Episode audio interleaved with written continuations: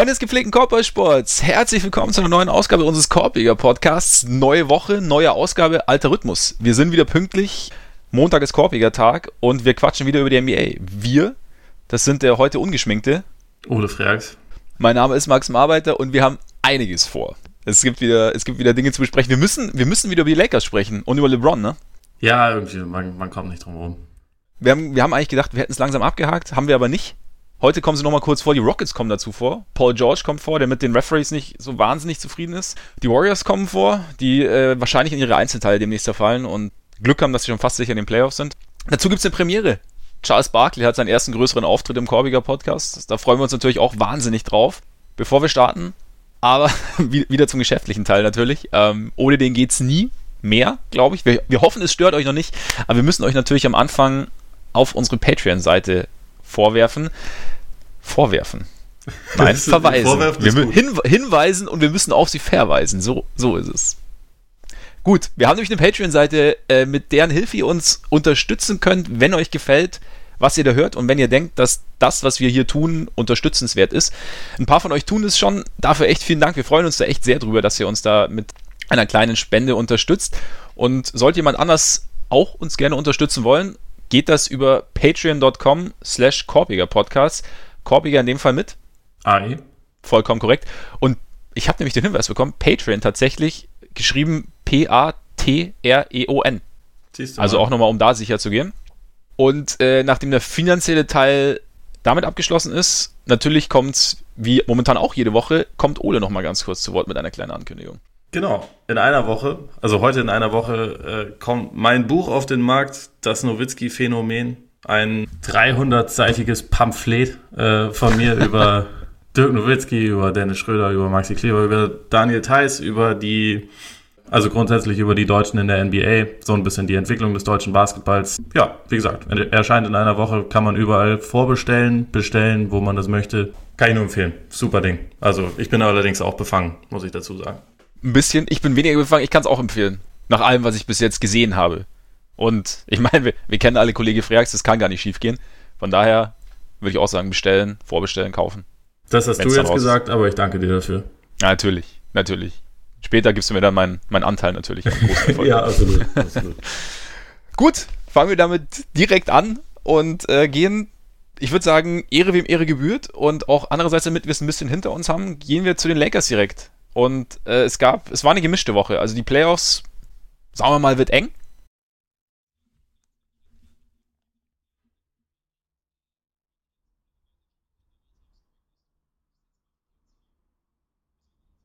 Einerseits ein, äh, eine krasse Errungenschaft, ein, ein, ein krasser Meilenstein. Andererseits irgendwie schade die Art und Weise, wie es passiert ist, in welchem Kontext es passiert ist, weil davon irgendwie so ein bisschen das Falsche hängen bleibt, finde ich. Also, das war halt vor einem Publikum, das ihn, glaube ich, noch nicht unbedingt, sagen wir mal, äh, ins Herz geschlossen hat, was ich auch verstehen kann nach, nach dieser Saison, die, oder während dieser Saison, die mehr MJ bei den Wizards ist als sonst irgendwas. Es ist irgendwie, also es sind nicht wirklich seine Fans, es ist nicht wirklich sein Team. Äh, schon direkt nach dem Spiel haben dann irgendwie viele über diese komische Rondo-Szene geredet, der halt sich ins Publikum gesetzt hat und nicht auf die Bank, was er auch nicht das erste Mal gemacht hat, aber was halt diesmal irgendwie aufgefallen ist. Irgendwie, irgendwie so ein bisschen unwürdig für den Meilenstein. Das war, das war so das, was mir davon hängen geblieben ist. Ja, stimmt. Äh, hatte ich, hatte ich gar nicht so drüber nachgedacht, aber stimmt schon tatsächlich. Man, es gab viel zu viele Nebengeräusche und es war, wurde auch alles viel zu selbstverständlich dann irgendwie angesehen und also in Cleveland wäre es wahrscheinlich anders abgelaufen in der Halle, wenn es in dem Moment passiert wäre. Und man, ich meine, man hat ja auch gesehen, was es ihm bedeutet hat dann im Endeffekt, als dann auch dieses Tribute-Video im Staples Center lief und äh, er dann irgendwie so ein bisschen sein Gesicht in seinen Händen vergraben hat und anscheinend auch die eine oder andere, Träne vergossen hat und auch hinterher erzählt hat, was Jordan für ihn damals bedeutet hat und so. Also von daher ist es schon, ich meine, ein Riesenmeilenstein. Also sind ja wirklich die größten Scorer. Jetzt ist noch Kareem vor ihm, Karl Malone und Kobe Bryant. Was ich da natürlich geil fand, auch in dem Kontext, die den du jetzt gerade geliefert hast, Lakers noch nicht sein Team, noch nicht seine Fans, dann dieses Bild, weißt du, wo ähm, eben alle vier, die momentan vorne sind im Lakers-Trikot, habe ich die Lakers mal alle einverleibt, auch den ähm, Vorzeige-Laker Karl Malone, der, ja. wie wir alle wissen, seine größten Stunden ähm, in Purple and Gold äh, irgendwie hatte. Und ja, fand ich ein bisschen, ja, keine Ahnung. Ich glaube, aus der Top 10 der All-Time-Scorer sind jetzt nur Jordan, äh, Dirk und Elvin Hayes nicht bei den Lakers gewesen im Laufe ihrer Karriere. Okay. Zu wenig, für wenigstens eine Saison. Krass, also ja. vielleicht vergesse ich jetzt noch einen, aber auf jeden Fall die Mehrzahl der Spieler. Mhm. Was ja, irgendwie schon krass ist. Lakers sind halt so ein Auffangbecken für abgehalfterte Stars am Ende ihrer Karriere. das hast du jetzt auch gesagt. Finde ich traurig, aber äh, ja. ja. Äh. Nein, das, sollte, das ging auch tatsächlich überhaupt nicht in Richtung LeBron. Also, oder auch andere Leute, ja. Ähm, ja, ich weiß, was, was mich bei so All-Time-Ranglisten, mir fehlt da manchmal so ein bisschen, also er wird ja dann schon geliefert, aber manchmal so ein bisschen der Kontext. Also, weißt du, wer hat wie lange gebraucht und ja, also dass, dass der Scoring-Schnitt bei MJ höher war zum Beispiel äh, und er grundsätzlich viel, viel weniger Spiele äh, in seiner Karriere gemacht hat, weil ja. er alle paar Jahre zurückgetreten ist. Das ist, ja, ist natürlich erwähnenswert. Es reichte dann halt irgendwann, immer mal wieder.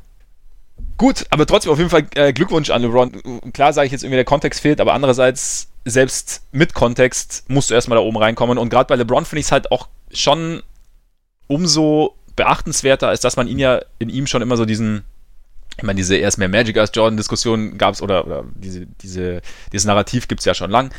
Aber auch, dass er als, als Spieler, der jetzt nicht primär Scorer ist, da oben einbricht, ist halt, ist schon eine Nummer. Also Absolut. Also gehört auch zum Kontext dazu, finde ich. Also nicht nur genau. die Spiele, die er gemacht hat. Also es war, es war jetzt halt irgendwie, es, ist, es sind jetzt aktuell halt so Spiele, die sportlich an sich nicht relevant sind, aber wenn man so irgendwie auch so diesen das Gesamtpaket dieser Karriere ansieht, da sind ja, ja. also nicht, nicht wahnsinnig viele Saisons dabei, wo es am Ende dann um nichts mehr ging, sondern ähm, das waren halt die beiden am Anfang und jetzt und ich glaube nicht, dass es nächstes Jahr immer noch so sein wird. Äh, von daher so ein Gesamtpaket, also das ist Wahnsinn und vor allem, also wie du schon gesagt hast, vielleicht ist nicht seine, ähm, also eigentlich ist es gar nicht seine Hauptstärke, Scorer zu sein. Trotzdem wird er, glaube ich, am Ende seiner Karriere halt Kareem überholt haben und in der Top 5 bei den Assists sein. Und das ist halt so in der ja. Kombination schon sau krass. Also er ist ja, muss man dazu sagen, diese Saison auch schon in die Top 10 bei den All-Time Assists äh, mhm. eingefallen. Und äh, also Stockton wird sowieso nie jemand bekommen, aber also auch da wird er ziemlich sicher noch ein bisschen klettern, denke ich mal. Das ja, spricht eben. halt einfach auch dafür irgendwie was für einen ja konstant vielseitiger und exzellenter Spieler das halt ist muss man, gehört auf jeden Fall gewürdigt. Aber meinst du, dass er auf jeden Fall auch Kareem packt am Ende? Ich glaube schon, dass er es packt. Also, also es wären jetzt noch 6000 Punkte, ziemlich genau. Ja, also 6046. Also, Im Normalfall sind das halt drei LeBron-Saisons, ne? Ja. Ich weiß nicht, ob er diesen, also genau diesen Schnitt, den er jetzt hat, äh, auch die nächsten drei Jahre noch haben wird, aber ich glaube auch nicht, dass er nach den nächsten drei Jahren aufhören wird. Hat er selbst naja, gesagt, das dass er an sich gerne so lange spielen wird, bis äh, sein Sohn auch in die Liga kommt. Und also es ist ja nicht so, dass er, ich habe das gerade gesagt mit MJ bei den Wizards, aber das ist natürlich übertrieben. Also es ist ja nicht so, dass äh, LeBron in der Zeit, die er spielen würde, nicht immer noch ziemlich krasse Dinge abreißen würde, auch wenn ja. er vielleicht aktuell nicht mehr der beste Spieler der Liga ist, ist er ja schon immer noch ein sehr, sehr guter Spieler. Ja, definitiv, definitiv. Das wird sich, glaube ich, nicht so schnell ändern. Nee, das glaube ich auch nicht. Wobei natürlich auch die, die MJ Wizards Zeit war jetzt nicht gut, aber er hatte schon noch für sein Alter dann mit 40 hat er schon immer noch äh, große Ausbrüche nach oben gehabt. Also die, ich glaube, die Zeit wird im, interessanterweise, man, viel oft glorifiziert man ja die, die Vergangenheit. Ich, ich habe so das Gefühl, die Wizards-Zeit wird dann noch ein bisschen schlechter gesehen, als sie im Endeffekt war. Also ich finde, für sein Alter hat er da schon noch eine Leistung gebracht, auch wenn so in den Playoffs nicht geklappt hat, auch wenn es mit Kwame Brown nicht geklappt hat, auch wenn, auch das wenn stimmt, er nicht, so nicht, mehr, nicht mehr diesen, diesen Impact haben konnte oder hatte, aber ja. Nee, aber stimmt. Also bin ich, bin ich gespannt, was bei LeBron weitergeht. Und ich meine, dieser Sommer könnte ihm natürlich gut tun. Also was, was die Longevity angeht oder seine, oder die Aussichten auf eine lange Karriere, weil es sieht so aus, als hätte er zum ersten Mal ordentlich frei, nämlich ab Mitte April. Also wir haben ja noch. Ja, vor, mittlerweile kann man sich da, glaube ich, sicher sein, oder? Ja, ich denke auch. Also vor zwei, drei Wochen haben wir ja noch geredet, dass wir denken, dass die Lakers reinkommen. Ja. Also als es drum ging, jetzt, glaube ich, sie sind jetzt acht Siege, sieben Niederlagen hinter den Clippers auf Platz 8. 15, 16 Spiele haben sie beide noch. Also dazwischen noch die Kings und Wolves. Die Spurs haben sich mittlerweile auch irgendwie gefangen. Also sieht nicht so aus. Also und dann kommen ja noch andere Dinge dazu, über die wir gleich reden, aber ja, all, also allein das seit, reicht seit dem All-Star-Break sind nur die Mavs schlechter, sowohl was Bilanz als auch Net-Rating angeht. Also Lakers haben zwei Spiele gewonnen, sieben verloren, dabei ein Net-Rating von minus 6,8. Die Defense ist halt eine absolute Katastrophe. Es fallen ihnen jetzt noch mehr Spieler aus. Ja. Und dazu, also ich meine, sie haben ja die Zeichen der Zeit auch schon selbst erkannt, indem sie jetzt sagen, ah, okay, LeBron, oh, 32 Minuten pro Spiel. Mehr soll es dann auch nicht sein. Genau, genau. Ja, es ist so, es, es, er lässt sein Le Sabbat ja, wie du so schön formuliert hast, lässt er jetzt so ein bisschen ausklingen mit diesem ja. Ich finde, dafür, dafür sollte ich eigentlich auch nochmal eine Ehrenrunde drehen dürfen, dass ich das äh, auf jeden Fall. im Sommer gesagt habe, dass es das Le Sabbat-Jahr wird. Allerdings habe auch ich gesagt, die Playoffs werden sie schon erreichen. Von daher. das haben, aber das haben wir, glaube ich, alle gedacht, oder? Oder es gab ja, so, sicher ein paar also Ausnahmen. Die meisten, die meisten. Ja. Ich erinnere mich an einen Artikel von Tim Bontemps von ESPN, in dem er geschrieben hat, dass er nicht glaubt, dass sie es äh, sie's schaffen werden. Aber okay. die allermeisten Leute haben schon gesagt, das ist halt LeBron, die werden das schon irgendwie schaffen. Und ich meine, bis bis Weihnachten sah es ja auch tatsächlich danach aus und danach ist halt alles ganz schnell ganz hässlich geworden. Ja, es ist krass, ne? Also wie diese Dynamik dann irgendwie auf einmal die komplett andere Richtung eingeschlagen hat. Und, und also es wäre mal interessant, wär auch, das wäre auch eine Saison, über, bei der es mal interessant wäre, in zehn Jahren ein Buch drüber zu lesen. Ja. Finde ich, was, was genau passiert ist und, und wie sich diese Anthony Davis-Sage ausgeübt, äh, ausgewirkt hat, was mit das LeBron war ja los war. Konstruktion von den Medien. Frag mal Genie Bass. Ja, war krass. Krass. Das, das, Wahnsinn. Aber Hauptsache nochmal den Ausdruck Fake News reingebracht, weil. Das hat mich ja fast am meisten daran angekotzt. Ja. Wobei, ne, das stimmt gar nicht. Also eigentlich, eigentlich hat mich am meisten angekotzt diese komplette Ignoranz von den eigenen vielleicht Fehlern, die, die man gemacht hat, weil irgendwie alle in der Liga sagen, immer sobald man mit den Lakers auch nur telefoniert hat und Namen ausgetauscht hat, ist das zwei Sekunden später, wird das von irgendeinem Reporter halt geleakt, weil die das mhm. halt, also weil die so undicht sind wie sonst was. Äh, und dann ja diesen, diesen unsäglichen Begriff, den irgendwie mittlerweile jeder immer benutzen muss, dem man dadurch aber nicht unbedingt glaubt. Also jemand, der Fake News benutzt, das sp spricht auch schon dafür, wie beschränkt man eigentlich in seiner ja. Weltsicht ist. Also wenn man sich also gerade mein, auf diesen Kollegen äh, bezieht, das ist, das ist schwierig. Es, ist, es, ist, es ist wirklich schwierig. Das zeigt aber auch, wie, wie plump wir manchmal sind. Da, da, da, irgendein Harry kommt mit irgendeinem Begriff ums Eck und alle wissen eigentlich, dass, was, was, was dieser Harry damit aussagen will und äh, zeigen auch gerne mit dem Finger auf den, aber sobald, sobald dieser Begriff äh, die eigene Agenda passt, wird er dann gern verwendet irgendwie. Also, es. Äh, egal. Zurück. Ich, ähm, vielleicht um, um das kurz, also man muss schon dazu sagen, LeBron ist halt einfach im Sommer zu einer der schlechtesten Franchises der letzten Jahre gewechselt. Da steht Lakers drauf, klar, aber mhm. also Natürlich ist während der Saison auch vieles dann unglücklich gelaufen, gerade mit den Verletzungen und so. Aber man muss am Ende des Tages halt auch schon einfach betonen, dass das eine nicht gut geführte Franchise ist. Also da, da kann ich nur noch mal empfehlen, das also hatte ich bei Twitter eh auch schon gemacht, aber wer letzte Woche den Low Post mit Kevin Arnowitz noch nicht gehört hat, wo er sich am Ende sehr schön, sehr detailliert über die Lakers aufregt und eigentlich das halt mal kurz so ein bisschen seziert, was irgendwie so deren Selbstverständnis ist und wie sehr sie daran scheitern, dieses Selbstverständnis in irgendeiner Form zu rechtfertigen. Das, das ist große Kunst, das will ich deswegen jetzt hier auch gar nicht alles wiederholen, aber was halt so die, die Kurzform letztendlich ist, dass die Lakers sich halt darauf beziehen, wir sind die Marke, die Lakers. Und das muss eigentlich reichen, so nach dem Motto. Und wir machen jetzt mal so. Und dass das halt einfach nicht reicht, also dass sie halt ganz viele wesentliche Kernpunkte einer Franchise nicht richtig erfüllen. Also was zum Beispiel heißt, junge Spieler entwickeln, irgendwie so eine organisationale Linie haben und vielleicht auch, also was man gerade schon meinte mit dieser Fake News Scheiße, auch mal dazu stehen zu dem, was man macht und nicht mhm. dann, wenn es nicht geklappt hat, oh, Anthony Davis hat nicht geklappt, ah, die anderen sind schuld, ah, es war eh alles eine Erfindung der Medien, ah, wir wollten unsere Spieler gar nicht traden.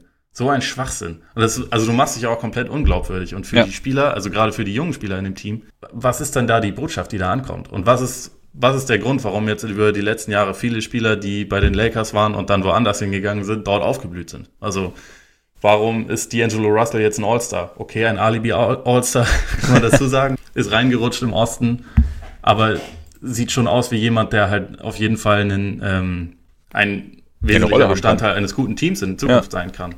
Warum, warum hatte man so schlechte Verträge im Kader wie die für Timofey Moskov und Luol Deng, dass man halt so jemanden, den man gerade erst gedraftet hatte, als Salary Dump wegschicken musste? Warum wurde, ist quasi das gleiche mit Julius Randle passiert? Also, ja. es gibt da einfach gar kein internes Hinterfragen und das, das ist irgendwie so, so ätzend daran. Und, und das ist dann auch das Problem daran, dass jetzt wahrscheinlich oder vielleicht LeBron seine letzten guten Jahre bei einer Franchise verschwendet, die nicht weiß, wo sie hin will und die letztendlich darauf angewiesen ist, dass äh, sie sagt, also dass Spieler sagen, ja, das sind immer noch die Lakers, da will ich hin, weil geile Stadt, ähm, geiler Name, geile Marke. Es ist ja nicht so, dass diese Franchise irgendwas tun würde, stand jetzt, wo man sagen würde, okay, ich will dahin, weil die wissen, was sie, was sie tun. Das ist ja überhaupt nicht der Fall. Mhm. Der Part ist dann irgendwie schade. Der Part ist sehr schade. Also ich meine, jetzt ist irgendwie noch LeBron irgendwie so, so ein Grund, okay, ich kann, ich kann gewinnen, weil ich habe LeBron an meiner Seite. Ist natürlich aber nach der Saison ist irgendwie auch schwierig, so ein bisschen, weil, also die, seine, gab es ja auch wie die Kommentare von einem äh, West GM, der dann auch gesagt hat, ja, LeBron, also dass er irgendwie seine, seine Teamkollegen vor den Bus wirft, hat er so von ihm auch noch nicht gehört. Was, was mich auch immer ein bisschen stört, ich frage mich, wieso man sich nicht einfach mal hinstellen kann, also auch wie du sagst, und sagen, okay, wir haben die, die Situation falsch eingeschätzt, wir sind es vielleicht auch falsch angegangen mit Anthony Davis. Einfach mal, also über diese, diese vorgeschobene Stärke oder diese gespielte Stärke, so wir machen sowieso alles richtig. Und wenn irgendjemand uns erzählt, dass, oder wenn irgendjemand erzählt, dass wir nicht alles richtig gemacht haben, dann stimmt es gar nicht, was er erzählt. Und ich meine, es gibt ja genügend Leute, die wahrscheinlich wissen, was abgelaufen ist. Also, wie du auch sagst, die, die einzelnen Spieler werden es ja mitbekommen haben, ob sie jetzt eventuell demnächst getradet werden oder nicht. Also, da, schwierig, finde ich. Ja, das, also, das ist halt auch genau wie, wie Magic Johnson, der kurz nach der Deadline sich dann hinstellt und sagt, ja, die Pelicans waren schuld, die wollten nie mit uns reden. So, ja, das kein Wunder, anderen, ja. wenn, wenn, du, wenn du versuchst, ihnen das quasi aufzuzwingen, dass sie jetzt, wo sie eigentlich noch keine Not haben, weil der Vertrag von Anthony Davis noch anderthalb Jahre läuft, du sie eigentlich dazu zwingen willst, jetzt einen Deal zu machen, was nicht clever wäre aus Sicht der Pelicans.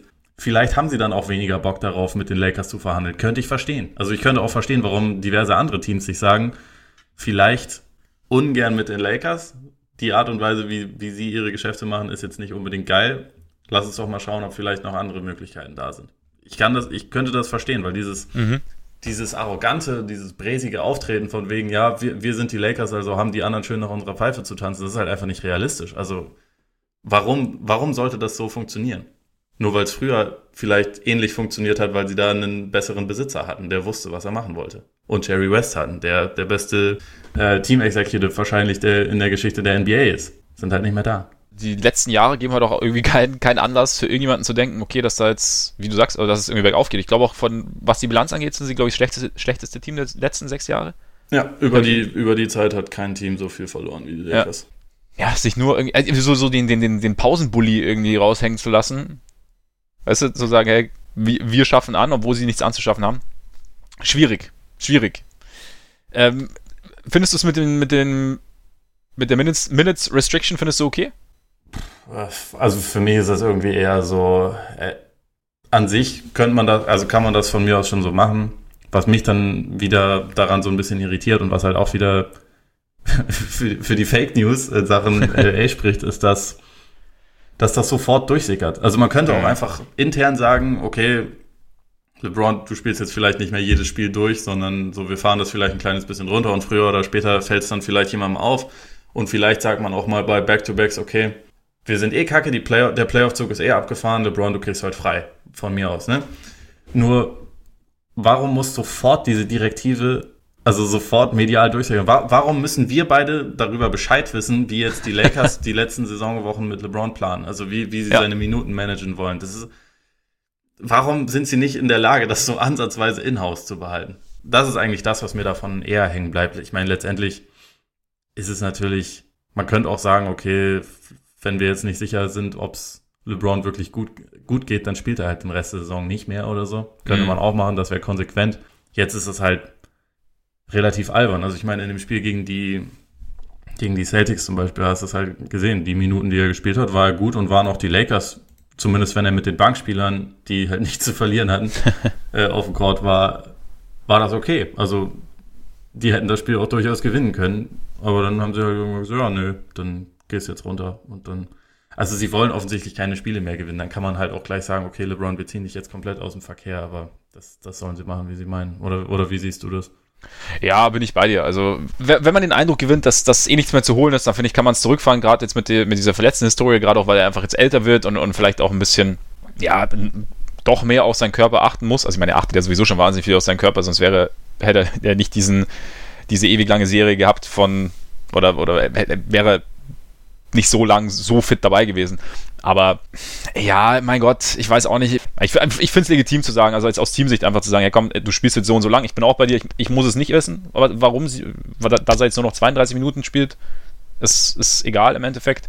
Wenn sie jetzt für sich entschlossen, äh, entschieden haben, dass die Saison beendet ist im Prinzip, was auch aus, angesichts der Bilanz irgendwie verständlich ist, wenn sie denken, okay, wir kriegen eine bessere Draft-Position dadurch eventuell noch, sollen sie es tun. Ist, ist für mich okay. Aber ich, ich hätte jetzt, ich, die, die, das, das Gespräch hätte ich jetzt gar nicht gebraucht eigentlich. Weißt du, weißt, wie ich meine? Also es ist. ja, ich, ich verstehe was. Also wie, das, das meine ich halt damit. Ich, ja. Man hätte, man hätte es auch einfach still und heimlich so ein bisschen runterfahren können, ohne dass jeder genau wissen muss, okay, das ist dann die Minute, wo äh, Walton wahrscheinlich sagen muss, LeBron, du gehst jetzt runter, wir, wir überschreiten ja. dein Limit sonst. Das ist ja Schwachsinn. Also ja. das ist ja für uns eigentlich nicht wichtig. Eben, genau.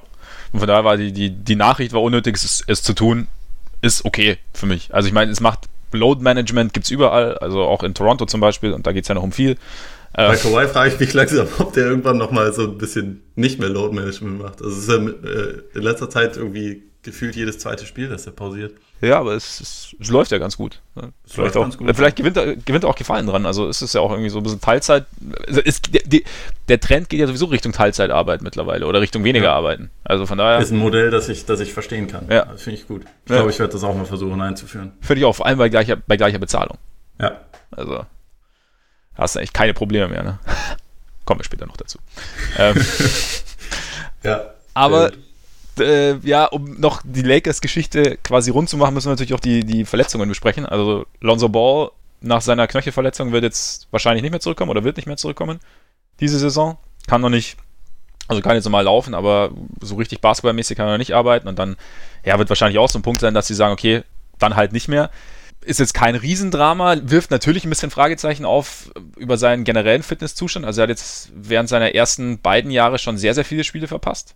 Also muss man, muss man schon sagen. Also ist auch die Frage, wie das weitergeht oder wie das auch jetzt seinen potenziellen Wert in einem potenziellen Trade, was, wie das den beeinflusst. Interessanter und schlimmer ist halt Ingram, ne? Also mit äh, Thrombose im Arm, tiefe Venenthrombose im Arm, ist nicht zu spaßen damit. Thrombose, wissen wahrscheinlich die meisten, ist ja ähm, ein Blutgerinnsel im in einem Blutgefäß, das sich dann, wenn es ganz blöd läuft, äh, irgendwann Richtung Lunge verschieben kann und wenn es da dann was versteckt, äh, versteckt, verstopft, ähm, Richtung äh, eine, eine Lungenembolie auslösen kann. Wenn man es nicht entdeckt, von daher sehr, sehr gut, dass sie es so früh entdeckt haben. Also es war ja wirklich, es ging ja relativ schnell von dem Punkt, er hat äh, Probleme mit der Schulter, bis dann, okay, er ist jetzt raus, weil äh, Thrombose ging ja, war nur ein paar Tage, ne? zwei Spiele, glaube ich, hat er ausgesetzt gehabt vorher. Ja, genau. Der war, also er war vorher absolut on fire. Der, genau. Nach dem All-Star-Break, glaube ich, 27,5 Punkte im Schnitt, irgendwie ja. bei fast 60 äh, Prozent aus dem Feld gemacht. Ja. Was dann natürlich doppelt bitter ist, aber, also wie du schon sagst, sehr gut, dass sie es so schnell erkannt haben. Also, das kann, also ohne, ohne da jetzt irgendwie medizinisch total bewandert zu sein, aber es ist halt letztendlich das, was äh, Chris Bosch die Karriere gekostet hat. Genau, eben. Also da muss man, das, das ist halt so das Beispiel, das jetzt direkt irgendwie in den Sinn kommt. Bei Chris Bosch muss man halt, da, da ist halt das Ding. Bei Chris Bosch muss man bedenken, dass es ja wieder kam. Also er hat ja dieses, er hat es ja in der Wade gehabt. Mhm. Und das ist auch tatsächlich, ähm, diese tiefe Venenthrombose kommt auch eigentlich eher im Bein vor als im Arm. Deswegen ist es bei, bei Ingram irgendwie, also habe ich irgendwo dann gelesen, jetzt gerade während der Recherche. Und, da, und bei Bosch kam es ja wieder. Und damit hast du dann, glaube ich, das Problem, oder tritt dann das, trat dann das Problem auf, dass er diese ähm, Blutgerinnungshemmer äh, weiterhin nehmen muss oder dass er den halt mhm. quasi nicht absetzen kann. Und wenn du diese, diese Hämmer nimmst, diese Tabletten, also Hämmer mit E, nicht mit R übrigens, ähm, Wichtiger ja, ne? ähm, wenn, wenn du die nimmst, dann darfst du keinen Kontaktsport ausüben, beziehungsweise keinen Sport ausüben, in dem halt zu Kontakt kommen kann. So habe ich es zumindest verstanden. Und deswegen ist es bei Bosch das Problem. Ich meine, wenn wir jetzt bei, bei auf Ingram schauen, das heißt jetzt nicht, dass es bei Ingram passiert. Also, weil ich habe auch gelesen, dass normalerweise nimmst du das dann für drei bis sechs Monate, diese, diese Tabletten, und dann passt es normalerweise auch wieder, wenn es nicht, wenn es nicht wiederkommt.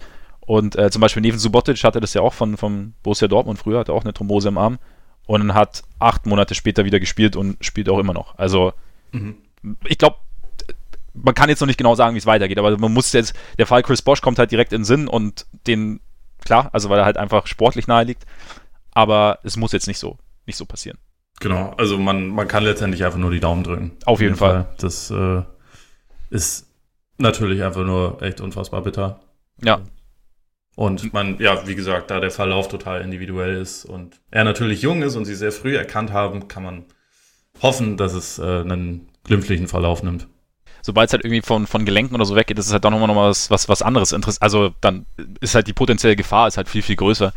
Und interessant fand ich auch, weil natürlich dann auch wieder spekuliert wird, wo solche äh, Geschichten herkommen. Also es gibt sehr, sehr viele natürliche Ursachen und tatsächlich gibt es gibt's auch anscheinend eine Studie, die sagt, dass größere Menschen ein höheres Risiko haben, also ein höheres Thromboserisiko als, als kleinere Menschen. Ja, ist wahrscheinlich irgendwie auch naheliegend, ne? Also. Ja. Aber da auf jeden Fall, ja, gute Besserung und ja, jetzt ist halt die Frage, ne? Also, es ist im Endeffekt ist primär die Gesundheit wichtig, aber wenn wir natürlich dann auf, auf die Zukunft der Lakers schauen, kann man, man kann es vielleicht, man kann es vielleicht von zwei Seiten sehen. Man kann entweder sagen, es senkt auch Ingrams Wert natürlich, weil im Endeffekt wirst du wahrscheinlich bis ins nächste, bis tief in die nächste Saison hinein nicht wissen, wie es genau weitergeht. Also jetzt gerade das Beispiel Bosch zeigt ja, da ging es ja, das war glaube ich ziemlich genau ein Jahr nachdem, also er hat es gehabt und ziemlich genau ein Jahr später trat es äh, wieder auf. Das heißt, man kann, kein Team kann sich sicher sein, selbst wenn er, wenn er wieder fit ist, dass er dann auch fit bleibt. Das heißt, dass sein, sein Wert wird sinken. Aber vielleicht werden die Lakers auch ein bisschen zu ihrem Glück gezwungen, indem sie ihn einfach behalten und ihn einfach entwickeln und dann einen sehr, sehr guten NBA-Spieler haben bei sich, weil er sein Potenzial gezeigt hat, wie du gesagt hast. Ja, das ist irgendwie ein schwieriges Thema, weil, also, so, man, man, man denkt erstmal an die gesundheitlichen Implikationen und dann ist man halt mittlerweile in so einer eigentlich total zynischen Sichtweise angekommen, mhm. wo man halt immer gleich schaut, was passiert mit dem Asset, so nach dem Motto. Ja, Eig ja, eigentlich genau. finde ich das zum, also, und das ist überhaupt kein Vorwurf, weil es macht irgendwie jeder und es kommt auch so ein bisschen automatisch, aber an sich ist das halt total, ich glaube, man, man verliert das oft so ein bisschen aus den Augen, dass das halt irgendwie Menschen sind, in dem Fall, Fall sehr junge Menschen, deren, also, keine Ahnung, deren weitere Karriere ja durchaus auch dann, oder, und, also deren komplettes Leben davon ja sehr beeinflusst wird, ob das jetzt irgendwelche Trades sind, ob das Verletzungen sind, ob es ja. in dem Fall eine, eine Krankheit ist. Und also man verfällt da, glaube ich, oft in diesem ganzen Trade, Free Agency Wahnsinn und so, so ein bisschen zu sehr da rein, die Leute dann mehr als Assets zu sehen, als ja. als echte Menschen. Und das ist irgendwie, ist irgendwie schwierig. Also das, das, um das vielleicht nochmal so ein bisschen rund zu machen, ist auch so ein bisschen das, was ich den Lakers irgendwie vorwerfe, dass man immer das Gefühl hat, abgesehen vom einen Superstar sind alle Leute ausschließlich Assets. Und das ist mhm. das ist zum Beispiel bei den Celtics geht es auch ein bisschen in die Richtung, aber da hat man wenigstens auch mit jemandem wie, wie Marcus Smart oder so das Gefühl, dass da schon auch noch eine echte Identifikationsfigur wenigstens da ist in Boston, während man bei den Lakers halt echt denkt, okay, die sind alle irgendwie da, weil sie noch nicht gegen was anderes eingetauscht Platzhalter wurden. quasi. Ja, genau. Und genau, also auch alle Veteranen, die mit einem Einjahresvertrag geholt wurden, was mhm. ja aus, aus Cap-Sicht Sinn macht. Wo man aber trotzdem denkt, okay, das sind halt alles irgendwie Lückenfüller und das sind alles nicht Leute, die primär deshalb da sind, weil, weil man sie haben wollte, sondern weil man sie so ein bisschen anhäuft, so nach dem Motto. Mhm. Irgendwie, irgendwie glaube ja, ich, dass oder weil man, weil man immer irgendwo, irgendwo, sorry, weil man immer irgendwo hinschielt, wo es noch besser sein könnte. Also genau. ich meine, ich glaube, Ingram haben sie sich schon gedacht, an zwei das Potenzial gesehen, haben gedacht, okay, das ist jetzt der, den wir brauchen können, aber vielleicht geht da noch was. Oder Lonzo genauso. Oder auch mit, mit Russell zum Beispiel. Also es war immer so dieses Ding, es geht, also vielleicht geht noch mehr als das, was wir haben und dann, und dann verliert man das, was man hat. So ein bisschen aus dem Blick und dann gibt ja auch oft, wie hast du ja auch schon angesprochen, dieses Problem bei den Lakers, dass junge Spieler nicht gut entwickelt werden und dann bleibt es halt so ein bisschen auf der Strecke. Ja, also ich, ich weiß auch nicht, ob das so eine, so eine wahnsinnig gesunde Richtung ist, die sich die Liga da entwickelt, wo man irgendwie immer mehr auf das, auf diese Möglichkeiten auf äh, Möglichkeiten des Marktes schaut, als auf das, was tatsächlich irgendwie auf dem Feld passiert. Da haben wir auch schon mal drüber geredet. Ja. Also irgendwie hat man immer das Gefühl, das nimmt so ein bisschen Überhand. Aber da sind wir alle mit verantwortlich. Also die, ja, also der ganze, der komplette Zirkus eigentlich. Also weil es ist ja, also angefangen eben klar bei den Teams, bei den Spielern, über die Medien bis hin zu den Fans. Also es wird ja immer das, was gerade ist, ist nie gut genug. Es wird schon immer überlegt, okay, was kann man da noch machen? Also es ist, genau. der Sport tritt halt immer in, in den Hintergrund im Endeffekt. Also dass man jetzt sagt, okay, wir haben jetzt diese 30 Teams haben wir jetzt und, und äh, es macht jetzt Spaß, diesen 30 Teams zuzuschauen. Dann schauen wir, was nächsten Sommer passiert, schauen wir, was während der Winter, in Anführungszeichen, äh, Trade Deadline passiert, ähm, was während der Free Agency passiert. Und dann werden die Karten neu gemischt. Es, wird immer spekuliert, ja, was kann man denn da noch mehr machen? Was kann man denn da noch mehr machen? Wer könnte für wen abgegeben werden? Und da, klar, dann da entwickelt sich schon so ein Zynismus, der dann, der den Einzelnen nicht mehr ganz so, nicht mehr ganz so ernst nimmt und nicht mehr als ganz so wichtig erachtet, sondern er ist halt alles austauschbar. Deswegen, wie gesagt, war ja auch das vor zwei Wochen, als wir über Damian Lillard gesprochen haben, war ja so erfrischend.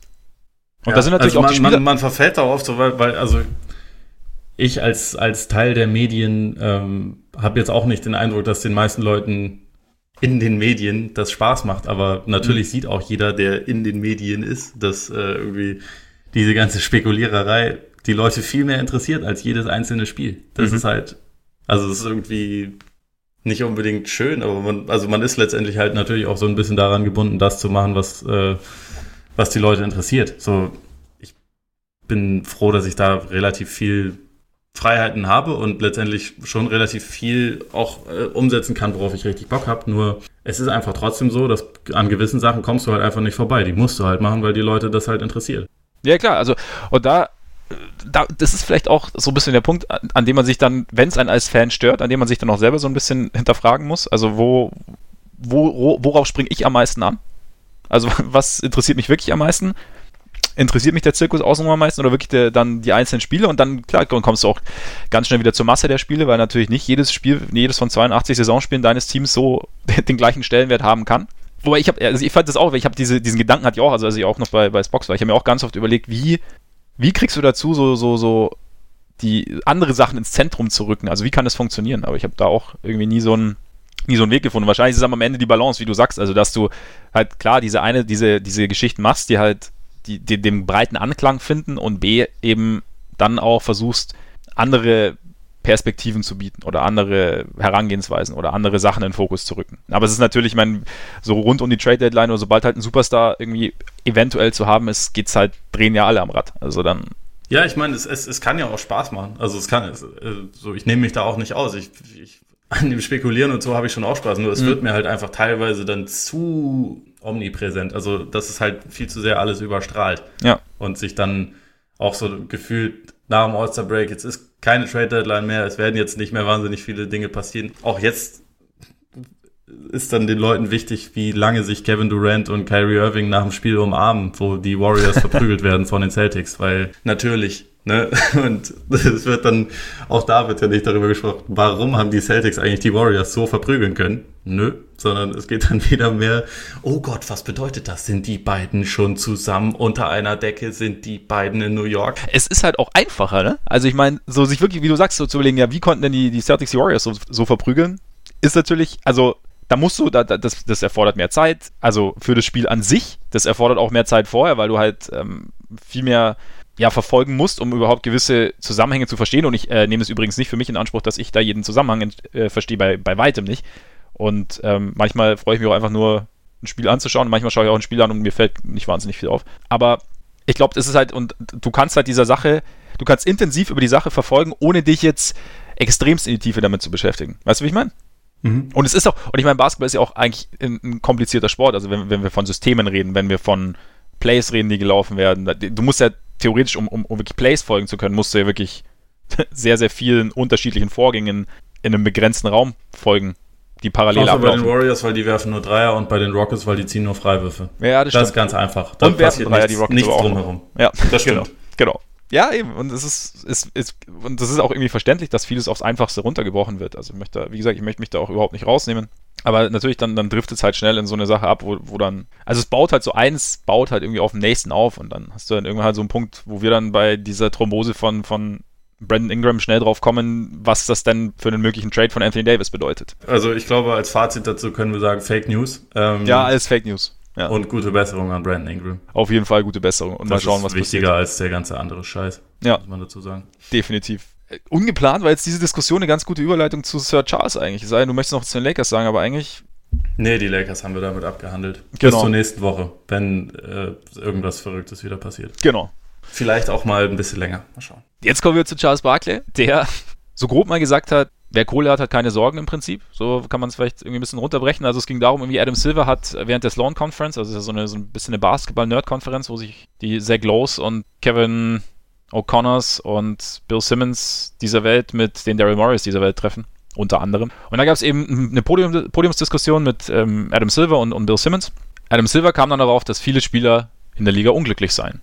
Dass sie Angstzustände hätten, dass Social Media zu Druck und Geltung sucht und Neid führt und dass da einfach so, ja, halt viele persönliche Probleme, dass es viele persönliche Probleme in der Liga gäbe und halt, dass, wie gesagt, dass Spieler unglücklich sind. Daraufhin hat ähm, Sir Charles reagiert. Ich werde jetzt mal ganz kurz Also direkt einfach vorlesen, direkt zitieren, was er gesagt hat. Er hat gesagt, Adam's a great guy, but that's the stupidest thing I might have heard any commissioner say. These guys are making 20, 30, 40 million, million a year. They work six, seven month, months a year. They stay at the best hotels in the world. They ain't got no problems. That's total, total bogus. Man kann natürlich versuchen, Dinge zu hinterfragen oder man kann einfach, man kann die Schablone des, der, des ganz Einfachen über alle Dinge stülpen. Also ich find, fand die Aussage schon, also ich finde die Aussage schon sehr. Ja, mit dieser Ignoranz könnte er sich direkt im Front Office der Lakers bewerben. ja. Nein, also ich, ich fand es extrem enttäuschend. Also so ja.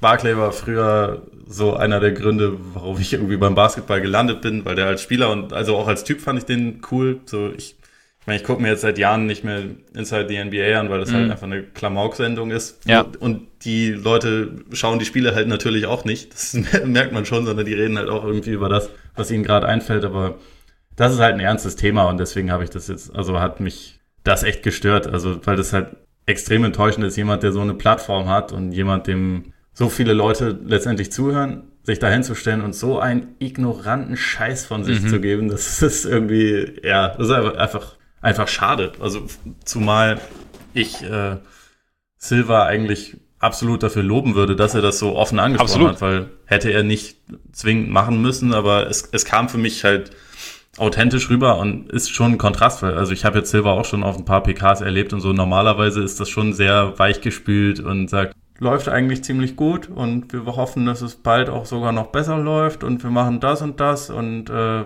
unsere Marke ist stark, so nach dem Motto. Mhm. Normalerweise halt, wie, wie, gesagt, immer sehr, sehr positiv und hier, das sind halt ernste Themen, über die er da spricht und die ja auch nicht nur in der Sportwelt, sondern überall Leute beschäftigen. Also äh, ob das jetzt Depression ist, ob das Angstzustände, ob das grundsätzlich unglücklich sein ist, gerade in so den jüngeren Generationen, die mehr und mehr am am Handy hängen und irgendwie mehr und mehr irgendwie in so einer, in so einer Parallelwelt im Internet leben. Man, also, man ist davon geprägt und da, also, warum sollte, wenn, wenn es über die Jahre schon 400 Millionen Studien dazu gab, dass Geld nicht dafür sorgt, dass man glücklich ist, sondern dass halt ja. ähm, der Anteil von depressiven Menschen in, in ähm, gut verdienenden Gesellschaften sogar teilweise höher ist als anderswo.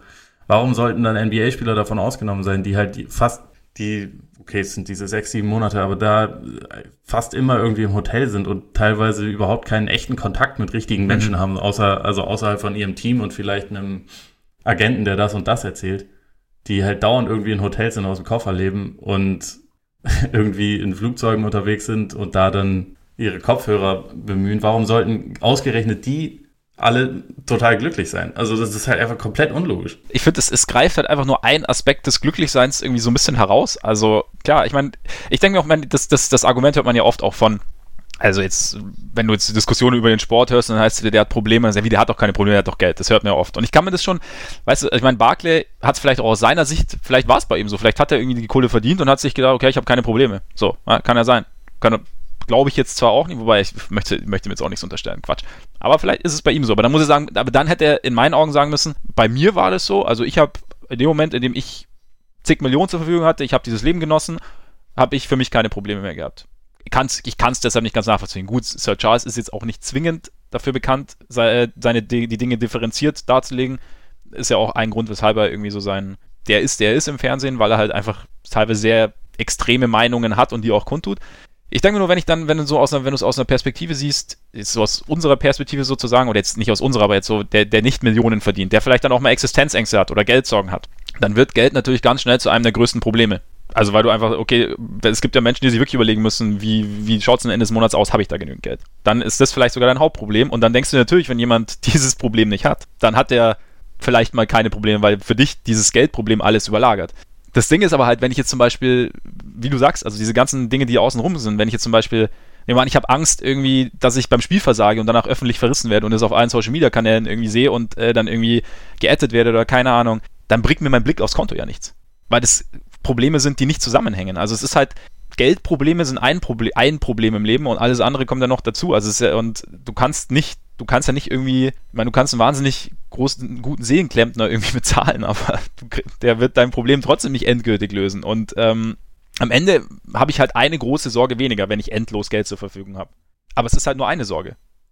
Und es, es schafft halt auch irgendwie neue Probleme. Also ich meine, du hast ja auch gesagt, du hast jetzt irgendwie, du hast keine echten Beziehungen oder du hast, oder du hast halt, du lebst halt so in der Scheinwelt. Und ich meine, sobald du Geld hast, weißt du halt auch nicht mehr, welche Beziehung ist echt, welche ist nicht echt. Also wer ist jetzt, wer mag mich jetzt wirklich? Wer, also du, du bist vielleicht auch wesentlich misstrauischer. Also und ähm, bin ich, bin ich sicher oder sind meine, meine, ist meine Familie sicher, weil ich meine, jeder weiß, dass ich Geld habe. Also da, da spielen schon viele Sachen mit rein, finde ich. Und, und das dann irgendwie so mal aus Geld runterzubrechen, finde ich, finde ich Quatsch. Und ich finde es auch schade, dass halt Barclay als einer, der das Geschäft auch irgendwie kennt, so irgendwie auch so seine, so eine Generation so ein bisschen auch vor den Bus wirft. Und so sagt so, und halt diesem, diesem Meinungsfeed noch mehr, ähm, der, der sagt, dass, dass äh, Menschen, die viel Geld haben, keine Probleme haben sollten, dass er dem halt noch mehr ja, Nachdruck gibt quasi. Also das finde ich, finde ich sehr schade. Also ich meine, ja, ich man hat auch irgendwie das Gefühl, dass er halt nicht mit Leuten redet und halt auch nicht realisiert, was so ein bisschen um ihn herum passiert. Also ich meine, er ist ja bekannt dafür, dass er so so einer der, einer der fröhlichsten Leute so in diesem ganzen NBA-Service ja. schon immer war. Also der 92 da mit dem Dream Team, als alle anderen sich auf dem Hotel äh, verschanzt haben, er ist halt auf die Ramblas gegangen alleine und hat mit Leuten einen getrunken und irgendwie ja. da Leute genau. kennengelernt. Der hat so eine Persönlichkeit, so total Eben, genau. outgoing. Genau. Aber ihm muss doch bewusst sein, dass das nicht für jeden Menschen genauso gilt. Und ich meine, die NBA hat letztes Jahr eigentlich, also während der letzten Saison eigentlich sehr wichtige Schritte in die richtige Richtung gemacht, als halt Kevin Love über seine Probleme gesprochen hat, DeMar DeRozan, die übrigens beide Max-Deals haben, also geh weg mit diesem Geldthema, die dazu gestanden haben, was die da für Probleme haben und versucht haben, da mal so eine Diskussion zu starten und äh, die NBA hat dann mit, mit Headspace, also einer App für, für Meditation, letztendlich für, mhm. für äh, mentale Gesundheit, hat eine Partnerschaft gegründet und versucht da halt bei jedem Team irgendwie so ein bisschen Strukturen zu etablieren, um da halt gezielt zu helfen, weil das natürlich ein Problem ist, was jetzt auch nicht nur irgendwie zwei, drei äh, Stars haben, sondern was halt viele Leute haben. Und deswegen, also Barclay hat das ja so gesagt, als hätte Silva da gelogen. Also als würden, als würden Leute nicht auf ihn zukommen und ihm mhm. von seinen Problemen erzählen. Was hätte Silva für einen Grund, das zu erfinden? Das ist ja totaler Käse. Also, ja. Das ist also, das, das Ganze ist irgendwie so realitätsfremd von Barclay einfach. Mhm. Und alles, was über die letzten anderthalb Jahre irgendwie rund um die NBA passiert ist, das wird halt da dann komplett ignoriert. Natürlich ist das geil, wenn du viel Geld verdienst, aber das, also das Leben ist nicht so einfach, dass man dann sagen kann, hier ist jetzt das eine Ding weg. So, ich meine, du hast dann vielleicht finanzielle Sicherheit, aber das ist nicht die einzige Sicherheit, um die es geht. Es gibt noch eine mentale Sicherheit, es gibt so eine Geborgenheit in Sachen ähm, persönliche Beziehungen. So, da, da spielen so viele Themen mit ja. rein. Ich meine, ich habe ja ein paar Semester Psychologie studiert, deswegen habe ich da jetzt ein, ein, kleines bisschen mehr, mehr Einblick rein, aber es gibt absolut keine Belege dafür, dass mehr Geld gleich mehr zufrieden, dass es da eine Korrelation gibt. Das ist einfach nicht der Fall. Und es gibt auch bis das ist auch keine neue Erkenntnis. Ja. Es gibt auch bis zum, es gibt auch irgendwie so eine Untersuchung, so bis so und so einem hohen Betrag ist es, also hilft tatsächlich, weil du dann weißt, okay, genau. passt alles und aber alles, was darüber hinausgeht, macht für dich überhaupt keinen Unterschied mehr, was dein Wohlbefinden angeht. Bei also diesen, also, bei, bei, also bei den Summen, die in der NBA verdient werden, da ist. Da sowieso nicht.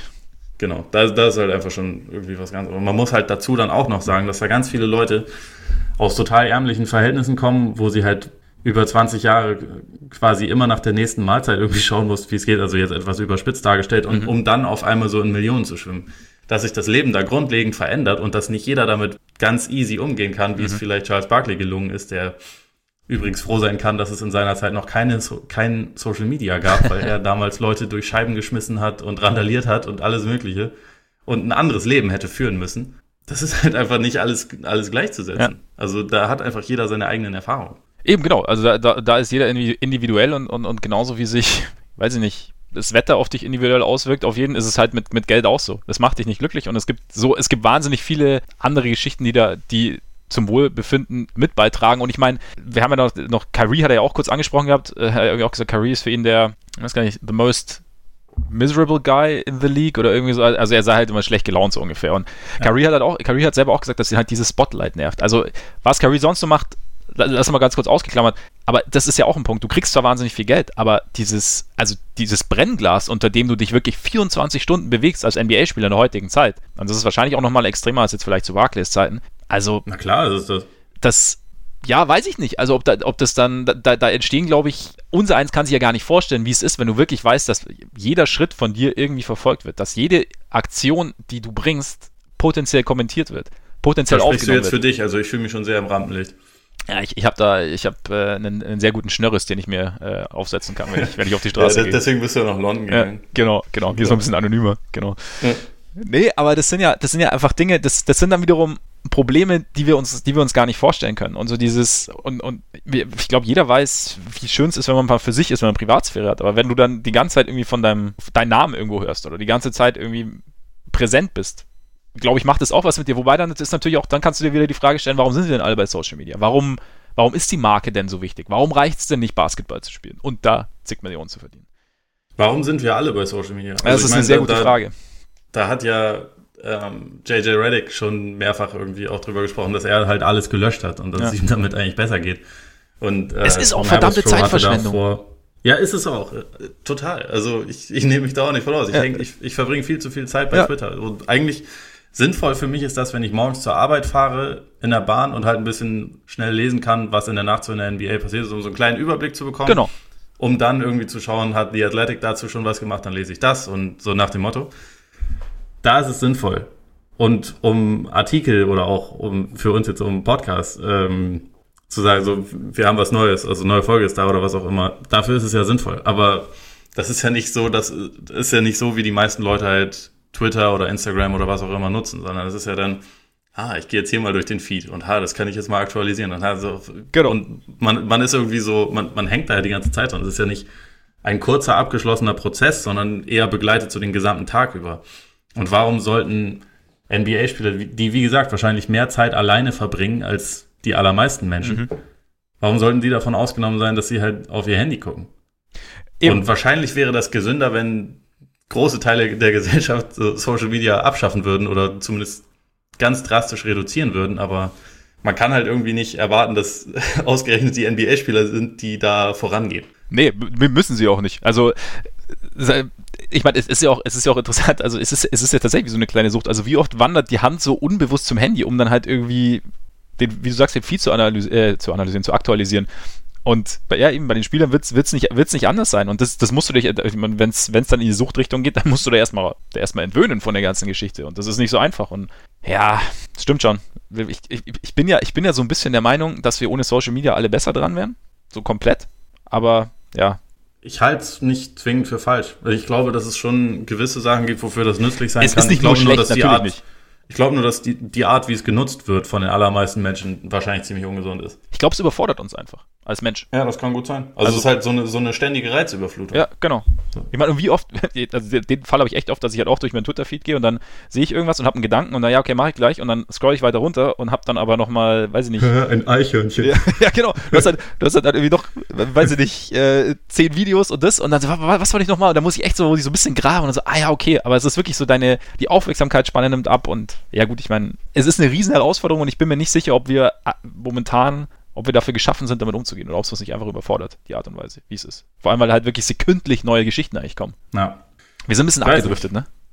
Ja, irgendwie schon. Ja. Also ich, ich finde es gar nicht unbedingt schlecht, aber ich es auch ist, nicht, eine, ne? ist eine, eine, sagen, nennen wir es mal Metadiskussion. Ja. Auf jeden Fall äh, stimmen wir Charles Barkley nicht zu.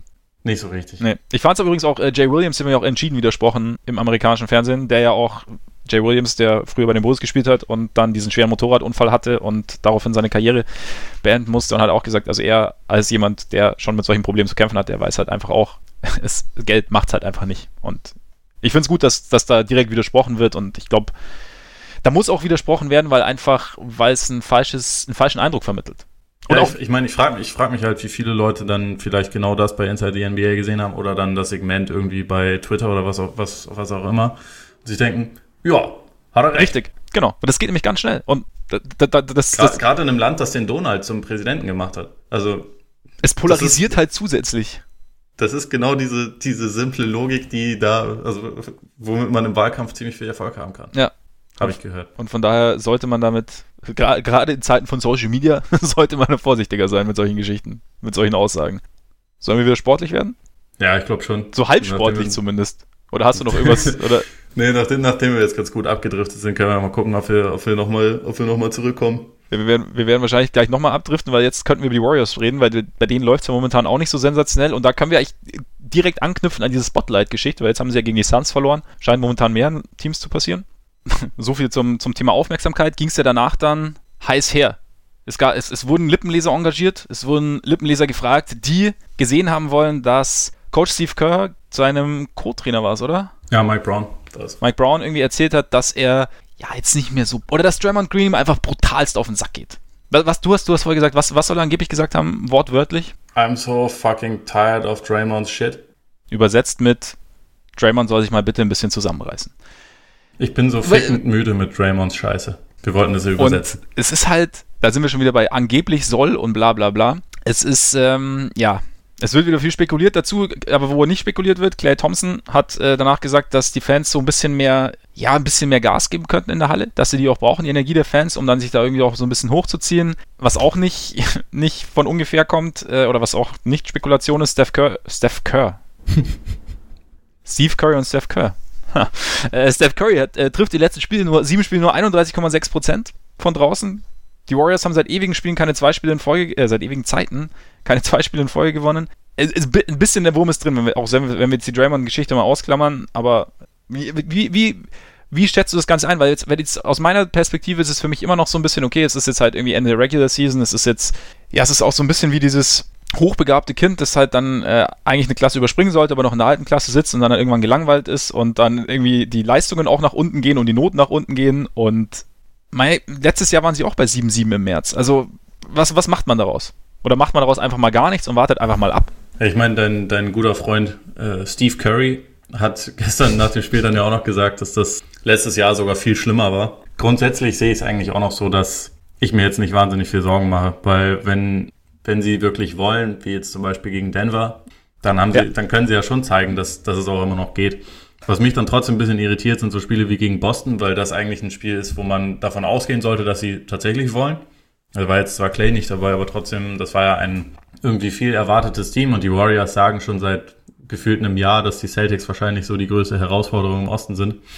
Ungeachtet von dem, wie sich da jetzt irgendwie diese Saison äh, entwickelt hat. Und dann sind sie da halt angetreten und hatten irgendwie von Anfang an keine Energie. Also sind das Spiel halt komplett irgendwie so beiläufig angegangen. Ich meine, man, man kennt das natürlich ein bisschen von den Warriors über die letzten Jahre, dass sie halt diese Hänger haben, was, was die Konzentration und was den Fokus angeht. Deswegen einerseits, okay, ist es wahrscheinlich nicht dramatisch. So, sie, sie arbeiten auch immer noch sehr daran, Boogie einzuarbeiten, was sich sowohl defensiv als auch offensiv halt zeigt, weil die Offense schon sehr viel langsamer ist, wenn er dabei ist und auch vom Rating her bei weitem nicht so gut funktioniert und die Defense halt umgestellt wird, weil er nicht so viel switchen kann und sie dadurch halt ihr, ihr Scheme so ein bisschen umstellen müssen und er von vielen Gegnern, also gerade zum Beispiel von, von Boston auch die ganze Zeit gezielt attackiert wird. Das bringt natürlich alles so ein bisschen, bisschen Unruhe rein, sag ich mal. Letztendlich das, was man sich halt, glaube ich, im Endeffekt fragen muss, ist, ob das halt genauso läuft wie letztes Jahr, dass sie halt bis zu den Playoffs halt Schlafwagen Basketball spielen und irgendwie so ein bisschen einfach nur warten, bis es losgeht und dann sofort den Schalter umlegen können. Oder ob das halt nicht so einfach geht. Aber da man halt irgendwie bei ihnen so mittlerweile schon eine etwas größere Stichprobe hat, von wegen Regular Season nicht so toll und dann Playoffs ziemlich galaktisch, würde ich jetzt momentan davon ausgehen, dass sie es halt wahrscheinlich wieder hingebogen kommen. Und dieses Kerr-Thema, wir alle sind ja mal genervt von Draymond. Warum ja. sollte warum sollte gerade Steve Kerr, der irgendwie am meisten mit dem zu tun hat, nicht gelegentlich genervt von ihm sein? Und das ist genau das Ding, weißt du, da hast du, das ist, also es ist ja ums Spiel rum passiert, also auf dem Parkett quasi noch. Ja.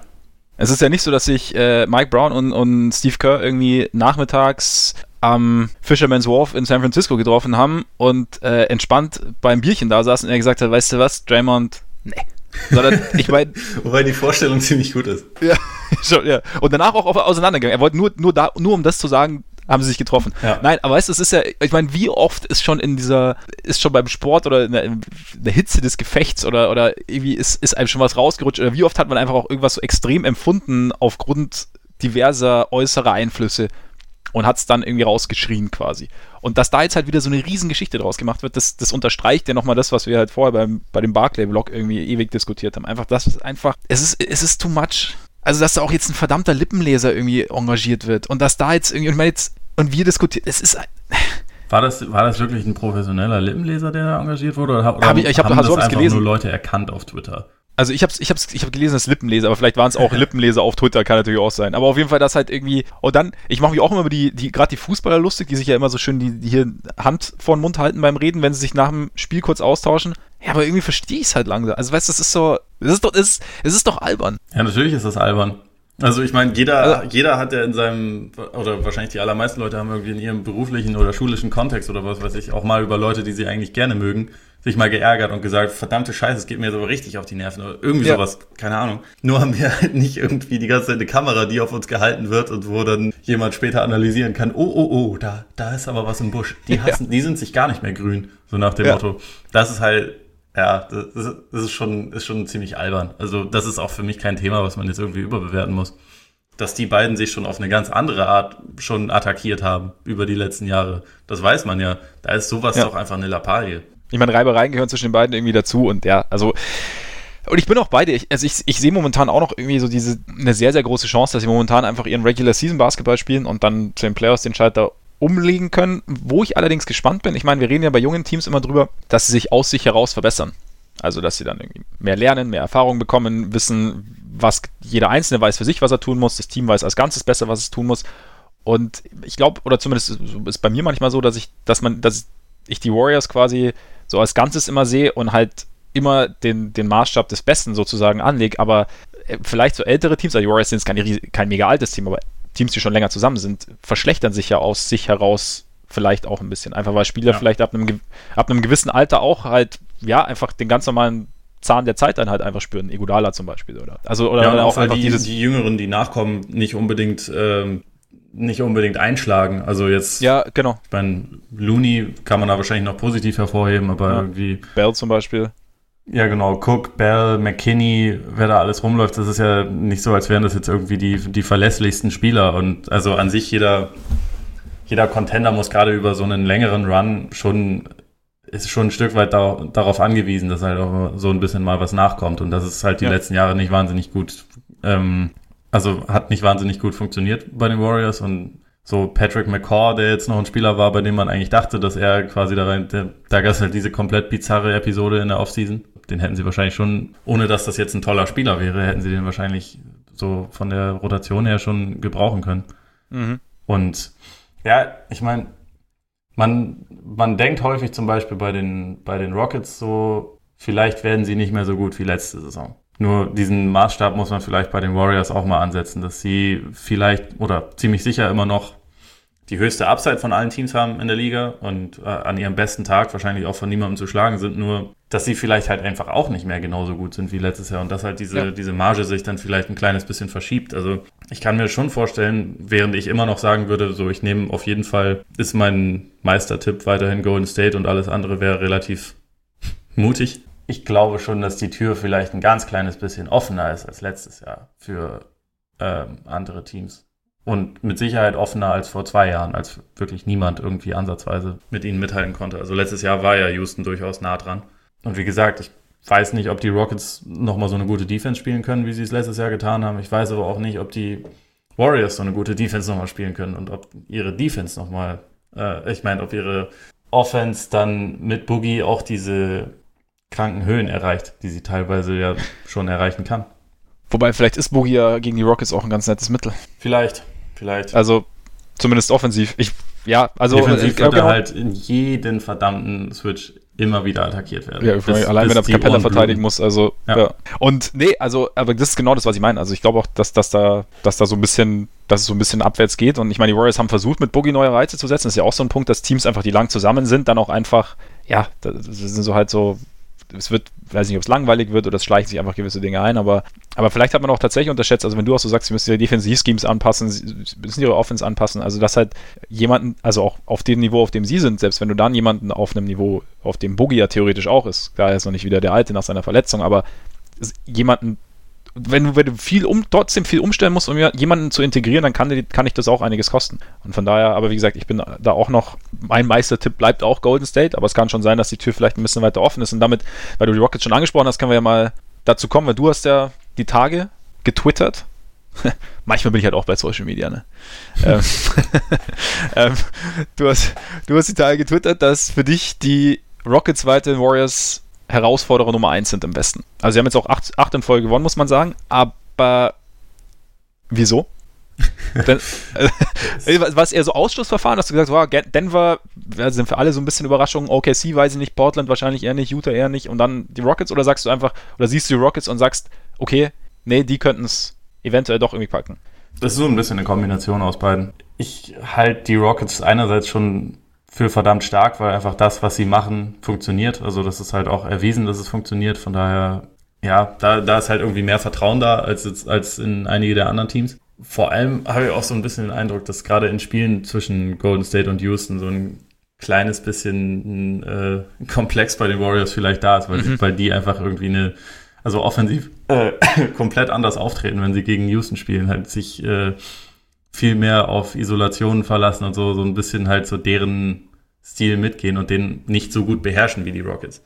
Natürlich haben wir alle diesen verheerenden Saisonstart gesehen von den, von den Rockets, aber es hat sich mittlerweile schon ziemlich gefangen und mittlerweile ist es auch nicht mehr nur Harden, sondern da laufen jetzt auch noch diverse andere Leute oder es scoren auch noch andere Leute und füllen gute Rollen aus. Chris Paul wird langsam dann doch ziemlich gut. Also, mhm. nachdem man am Anfang der Saison noch irgendwie dachte, es geht jetzt langsam dahin und der Vertrag war verheerend, den er bekommen hat. Äh, mittlerweile sind die Lineups mit Chris Paul ohne Harden schon wieder ziemlich, äh, ziemlich stark.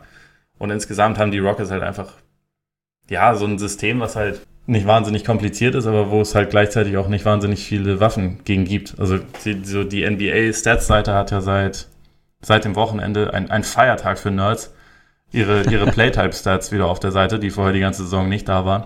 Aha. Das heißt, man kann jetzt gewisse Sachen belegen. Zum Beispiel pro ISO-Play, was die Rockets mit James Harden laufen, was die übrigens fast 20 Mal pro Spiel machen. Und es gibt ansonsten kein Team, was mehr als irgendwie elf ISOs pro Spiel läuft.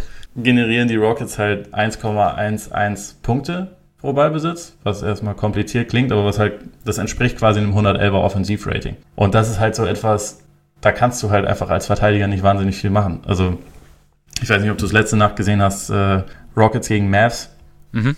Die Rockets haben am Anfang immer wieder das provoziert, dass halt Harden dann gegen Maxi Kleber stand, warum auch immer. Also Kleber ist jetzt echt so der eine Spieler bei den Mavs, wo ich das nicht machen würde, weil der halt gut verteidigen kann und der hat es auch wunderbar gemacht. Und Harden hatte dann miese Quoten am Ende. Nur letztendlich bist du da als Verteidiger trotzdem relativ ausgeliefert. Also natürlich wirst du mal vielleicht auch eine Hand an den Ball bekommen gegen diese Stepbacks, die er dann macht. Natürlich wirst du auch mal da einen Stop generieren, aber letztendlich kannst du als Verteidiger, bist du schon sehr darauf angewiesen, dass Harden halt, halt daneben wirft. Und nicht, dass er, also ja. seine beste Defense ist eigentlich ja zu sagen, irgendwann wird er müde. Und das hat die letzten Jahre gegen die Rockets öfter mal funktioniert.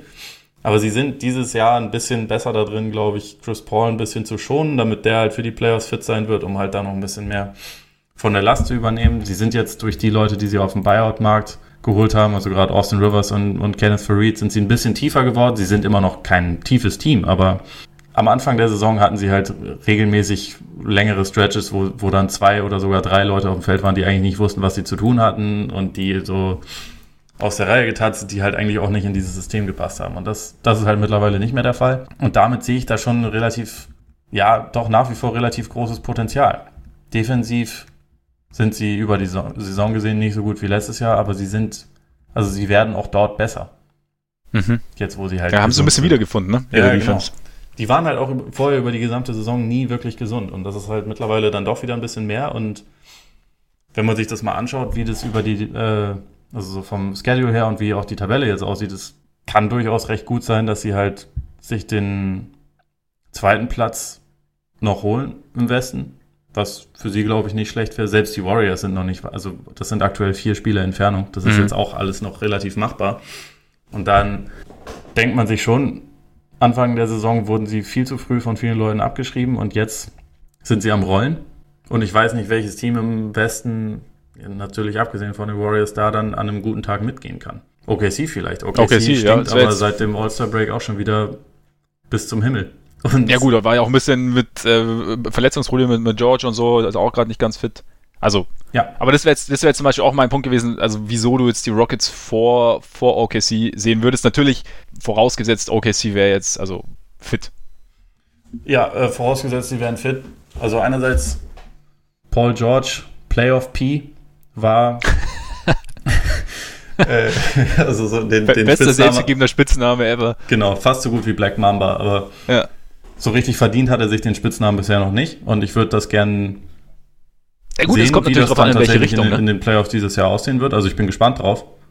Ähm, und dazu, bei OKC ist es schon einfach so, dass zwei der drei Topscorer, die sie haben, extrem ineffizient sind. Also mit, mit Westbrook und Schröder. Und Westbrook hat auch seine eigene Playoff-Historie, wo ich jetzt dann nicht unbedingt äh, immer darauf vertraue, dass der jetzt immer genau die richtigen Entscheidungen trifft. Und da habe ich einfach bei den, bei den Rockets, glaube ich, einfach schon ein bisschen mehr daran, dass sie so ein bisschen mehr bei ihrem Gameplan bleiben. Äh, OKC wäre aber für mich auch tatsächlich wahrscheinlich das, ja, das drittbeste Team. Vielleicht noch mit Utah zusammen. Aber das, also das sind so die Teams, wo ich irgendwie sage, da, da spielt die Fantasie zumindest mit. Und also OKC Mhm. hat an sich natürlich eine sehr gute Defense, auch wenn sie über die letzten Wochen deutlich schlechter geworden ist. Aber wie gesagt, es ist jetzt auch eine Phase in der Saison, wo gerade defensive Intensität nicht unbedingt überall wahnsinnig hochgehalten wird.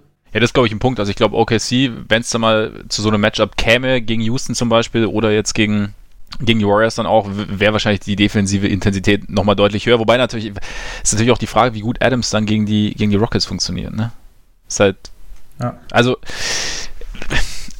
ich habe also ich habe mich gewundert, als ich es gelesen habe, also im ersten Moment, also dann, als ich den Tweet gelesen habe, aber dann, als ich so ein bisschen drüber nachgedacht habe und ähm, habe ich mir gedacht, ja, irgendwie schon ein Punkt. Also man ist da echt noch sehr, sehr geblendet irgendwie vom Saisonstart. Aber ich finde auch, wenn man sich, klar, die Rockets sind jetzt nicht negativ, aber wenn man sich anschaut, also ich meine, sie haben mit Rivers, Tucker, Capella, Shumpert, Farid, Gordon, Green gute Rollenspieler. Und eine relativ, also eigentlich auch eine breite Masse, finde ich, an guten Rollenspielern. Also, weil ich weiß, Shumpert weiß nicht, wie er sich macht in, in, in, in Houston, aber da jetzt schon eine große Rolle spielt oder Bisher nicht wahnsinnig groß, aber ist auf jeden Fall schon ein Unterschied, ob jetzt jemand wie er da steht, gerade defensiv oder, äh, oder auch ein, oder, oder einen Jared Green, der natürlich Ja. irgendwie streaky ist und teilweise auch mal richtig heiß läuft, aber der wahrscheinlich so in einem, in einem Playoff-Setting jetzt nicht der allerverlässlichste Spieler ist, weil er halt einfach Ja. nicht, nicht verteidigen kann. Das kann Schampert halt. Eben, genau. Und, und sie haben halt einfach, also sie sie haben da schon so viele Leute, die du halt, die du einsetzen kannst. Also Nene zum Beispiel auch noch, die halt auch wissen und die halt auch schon lange beim Team sind, die wissen, was sie zu tun haben, die ihre Rolle kennen. Also da haben wir auch schon oft im, im Kontext der Rockets drüber gesprochen, dass da halt je- jeder weiß, was so ein bisschen zu tun hat. Und es ist halt, und was ich vielleicht den Rockets im Vergleich zu, zu den Thunder gut schreiben würde, in Anführungszeichen, ist vielleicht einfach, dass sie geölter wirken, theoretisch. Also dadurch, dass sie halt diese, dieses Harden-System spielen, glaube ich, können sie sich eher darauf verlassen zu scoren, als jetzt vielleicht OKC, wo es halt dann teilweise ein bisschen streaky ist mit Schröder, mit Westbrook. Wobei, ich würde sie, glaube ich, beide halbwegs auf einer Stufe sehen. Glaube ich, wenn, wenn, wenn wirklich alle fit in die Playoffs gehen, ist natürlich immer Voraussetzung. Aber ich glaube, dass sie sich da gegenseitig irgendwie Probleme bereiten können, dass man halt sehen müsste, was dann. Also ich glaube, wenn, wenn die beiden gegeneinander in der Serie spielen würden, dann könnte das eine ziemlich, ziemlich unterhaltsame Serie werden. Ja. Aber, also ich, ich sehe Houston da irgendwie schon vorne. Aber vielleicht ist es, vielleicht hängt es zu sehr daran, dass ich, ich ähm, Playoff P erstmal sehen muss, bevor ich an ihn glaube. Ich meine, ich meine, er hat bis zu dieser Saison auch noch nie einen Game Winner getroffen. Ja. Eben. Und das Und- hat er jetzt, glaube ich, schon dreimal oder so Genau. hinbekommen. Saison. Genau. Also, Vielleicht ist jetzt bin- alles anders. Vielleicht ist es das Jahr von Playoff P. Ja, genau. The Year of the P. Aber ähm, vielleicht, ja, ich meine, die, das, die Harden-Geschichte ist natürlich auch so. Ich meine, er hat sie dann irgendwann schon auf, auf den Rücken genommen und hat sie getragen und klar bleibt die Frage, ob er, wie lange er das durchziehen kann oder vielleicht kann, ich meine, vielleicht kann er es auch durchziehen, kann ja gut sein. Aber das ist natürlich, wäre jetzt für mich auch noch ein Fragezeichen hinter den Rockets zum Beispiel. Ja, ist, ist es für mich auch. Also ist auch nach den letzten Jahren absolut gerechtfertigt, weil das jetzt, also mindestens zweimal in Folge ja schon so war, dass er halt irgendwann im Lauf der Playoffs einfach aus, aus, äh, ausgebrannt ist. Und ich denke, das wird jetzt über die letzten Saisonwochen sehr einerseits darum gehen, halt zu schauen, dass man sich so positioniert, dass man vielleicht nicht im gleichen Teil des Brackets ist wie, wie die Warriors. Und gleichzeitig, dass man halt schaut, dass, also bei Chris Paul haben sie schon ein bisschen damit angefangen, seine Minuten so ein bisschen mehr zu managen. Was für Mike D'Antoni, glaube ich, wahrscheinlich ein sehr, sehr großer und schwieriger Schritt war, weil das eigentlich ja genauso gegen seine Philosophie geht, aber was halt einfach Ja. wichtig ist. Und dass sie halt schauen, dass sie Harden vielleicht ein bisschen durchatmen lassen, teilweise. PJ Tucker auch, der für die Defense Stimmt, ja. der mit Abstand wichtigste Spieler ist und der, für den sie auch gar keinen Ersatz haben. Also PJ Tucker in den Playoffs musste er eigentlich 44 Minuten pro Spiel fast spielen und das, das wird schon heftig. Ähm, da, da müssen sie halt jetzt so ein bisschen, bisschen die Balance finden. Aber was noch so ein Argument dafür ist, warum ich irgendwie den, den Rockets doch ein bisschen mehr vertraue als anderen Teams, ist halt auch, dass sie gegen die anderen guten Teams der Liga bisher sich ziemlich gut verkauft haben, selbst in einer sonst nicht so konstanten Saison. Also sie haben die Celtics gesweept, Sie stehen jetzt bei 3-0 gegen die Warriors. So diese, mhm. Ich glaube, in der Nacht auf Donnerstag äh, ist das vierte Duell gegen die. Gegen Denver ist 2-1, gegen Indiana ist 2-0, gegen Toronto ist 2-0, gegen Milwaukee haben sie erst einmal gespielt und verloren. Gegen OKC ist 1-2, gegen Utah ist 2-2. Also insgesamt gegen die Teams, die ich als sehr gut einstufen würde, auf jeden Fall eine, eine klar positive Bilanz und das mhm. ist ja, ja im Endeffekt schon auch wichtig. Äh, dass auf man halt irgendwie zeigt, selbst wenn die Saison nicht die ganze Zeit über einfach war, dass wenn man halt fokussiert antritt und äh, sich vorbereiten kann, dass man, dass man dann halt irgendwie jeden Gegner schlagen kann. Und das, das sehe ich halt bei den Rockets schon.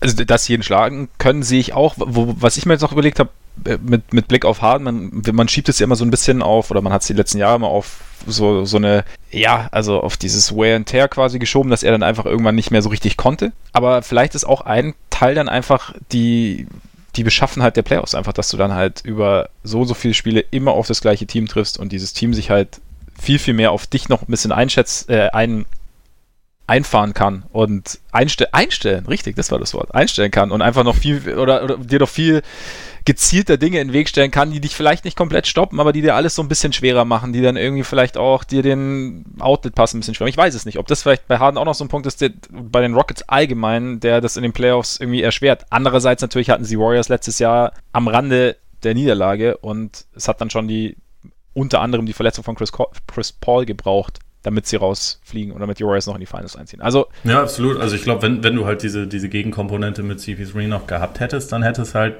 sehr gut reichen können. Und so die letzten Spiele war, die letzten Spiele gegen die Warriors war halt Harden komplett auf sich alleine gestellt und es hat dann auch irgendwann nicht mehr funktioniert. Aber ähm, ich weiß, ich, ich, ich würde daraus nicht schließen, dass, ähm, dass grundsätzlich sein System oder also sein Stil in den Playoffs nicht funktioniert. Also nein, nein, glaube, das, das, das gehört schon einfach noch viel dazu. Nein, das, das habe ich glaube ich nicht gemeint. Ich hab, also es ging mir eher darum zu sagen, okay, vielleicht ist es ein Faktor, der es teilweise mit bis es ihm ein bisschen schwerer macht und also einfach nur ein kleines Puzzlestückchen des ganzen großen Hardenbilds, das wir in den Playoffs die letzten zwei Jahre hatten. Also nicht, dass, er, hm. nicht, dass es grundsätzlich nicht funktioniert. Einfach nur, dass es halt eine Sache ist, wo, du, wo er dann vielleicht auch nach ein paar Spielen merkt, okay, es ist halt einfach ein bisschen anstrengender als in der Regular Season, wo halt dann du alle drei Nächte oder alle zwei, drei Nächte dann irgendwie ein anderes Team hast und, und die Intensität ist nicht immer die ist nicht immer gleich hoch, auch in der Defense nicht immer gleich hoch. Also einfach nur, dass es so ein, ja, so ein Faktor ist, der es ihm ein bisschen schwerer macht. Ja, das, das, das bestimmt.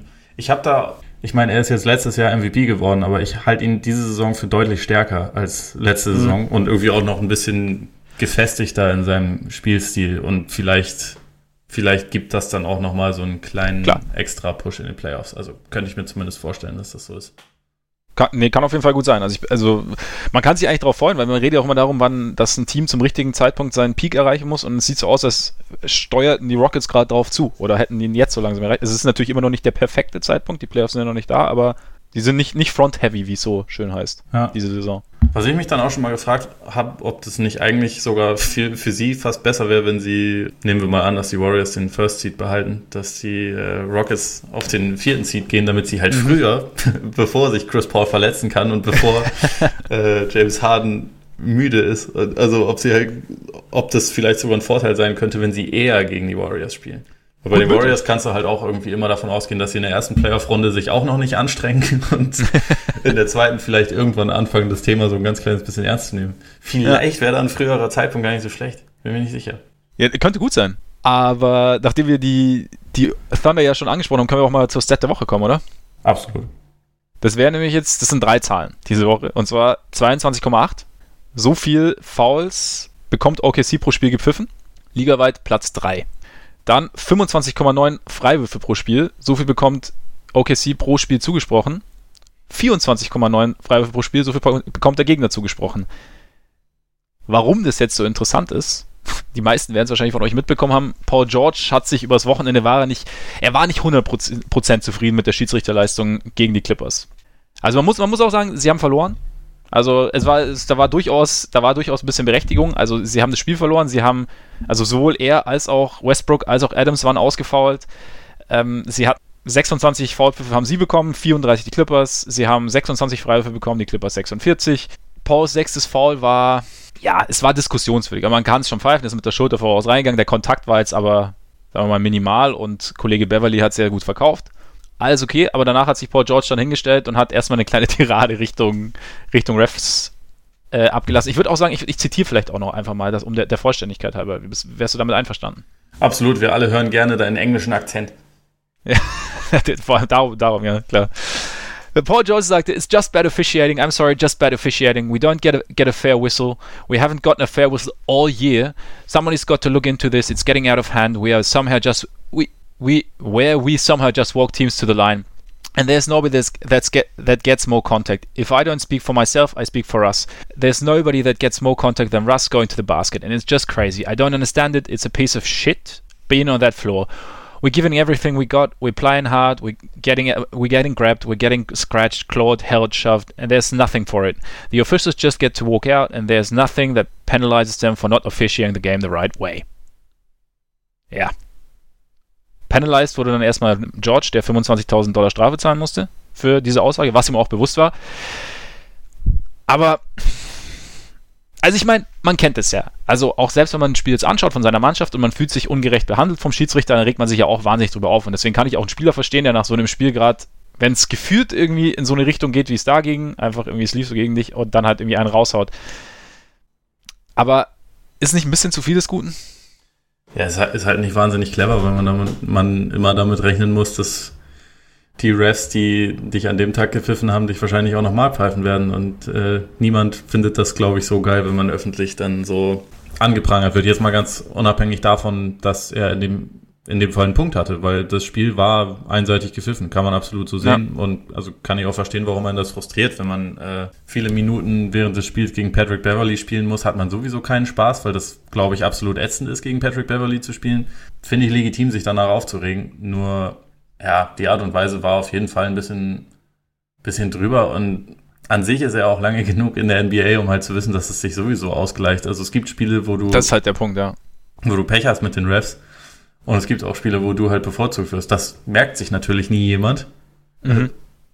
Das fand ich ganz lustig. Ich habe ähm, gerade vergangenes Wochenende mit einem mit einem Kumpel darüber geredet, weil Werder gegen Schalke gewonnen hat äh, mit 4 zu 2 und dabei bei zwei entscheidenden Szenen halt meiner Meinung nach bevorteilt wurde. Und ich das natürlich cool fand, weil Werder-Fan und so. Aber wenn, ja. ich, wenn ich halt Schalke-Fan gewesen wäre, hätte ich mich tierisch darüber aufgeregt. Nur, das habe ich mit, halt mit einem Kumpel, der auch Werder-Fan ist, habe ich drüber geredet und der so, nö, nö, nö, die, die pfeifen oft genug gegen uns, so nach dem Motto. Ja. Und, äh, also, ich, ich kann diese Mentalität verstehen, aber letztendlich ist es halt einfach so, dass es sich meistens irgendwie ausgleicht und dieser, dieser Bias, den man oft wahrnimmt, so alle sind immer gegen mein Team oder gegen mich, das ist halt in den allermeisten Fällen ziemlich, ziemlich übertrieben und einfach nicht wahr. Eine Schiedsrichterentscheidung ist ja nie 100% objektiv zu belegen, beziehungsweise du kannst als Schiedsrichter 100% objektiv und faktisch richtig entscheiden. Also nicht in jeder Situation. Und ich glaube, dadurch, wenn es halt so ist, also in der Wahrnehmung dann, ist es, fühlst du dich in der Masse tendenziell benachteiligt, wenn du dann so ein Spiel hast, wie zum Beispiel George. Also wie du auch sagst. Und ich meine, im Endeffekt, wenn jetzt George mehr, mehr Pfiffe bekäme, wäre irgendjemand anders angepisst. Ja. Also es ist halt einfach, es ist, so, so kannst du es nicht, nicht regeln. Was ich, äh, er hat, was mir nicht so gut gefallen hat, ähm, oder sagen wir so, ich glaube erstmal auch Dinge, die gegen dich entschieden werden, fallen dir einfach auch mehr auf. Also die, so, so ein Pfiff, den du bekommst, den, den nickst du dann schön, wo du auch weißt, war jetzt vielleicht nicht zwingend notwendig, den nickst du dann schon ab, freust dich vielleicht kurz, dann geht's weiter. Aber wenn du halt natürlich dann am Ende irgendwie dein sechstes Foul kassierst, bei dem du denkst, Alter, kaum, kaum Kontakt, dann ist das, bleibt es natürlich viel mehr hängen. Was aber er hat auch noch gesagt, dass er es noch nie äh, mitbekommen hat, dass äh, zwei All-Star-Teamkollegen in einem Spiel ausgefeilt worden wären. Und das finde ich so ein bisschen. Das stört mich insofern, als dass ich, zumindest ist mein Eindruck, dass, oder so interpretiere ich das Ganze, dass er für sich so ein bisschen so ein Privileg fordert. Oder beziehungsweise er geht davon aus, dass er und Westbrook als All-Stars tendenziell so ein bisschen vielleicht anders behandelt werden sollten. Also ich weiß, es, der, es gibt ja Superstar-Calls in der NBA, also es gehört schon dazu, aber dann geht es ja eher um eine, da geht es ja nicht um die allgemeine Gerechtigkeit mehr, also okay, wir wollen, dass das Spiel so gut wie möglich gepfiffen wird, sondern es geht dann irgendwann auch um eine subjektive Gerechtigkeit. Also Gerechtigkeit in Anführungszeichen dann in dem Fall, also für mich selbst, also ich will das für mich, dass ich am Ende das Gefühl habe, dass für mich gut ist. Weißt du, wie ich meine? Ja, absolut.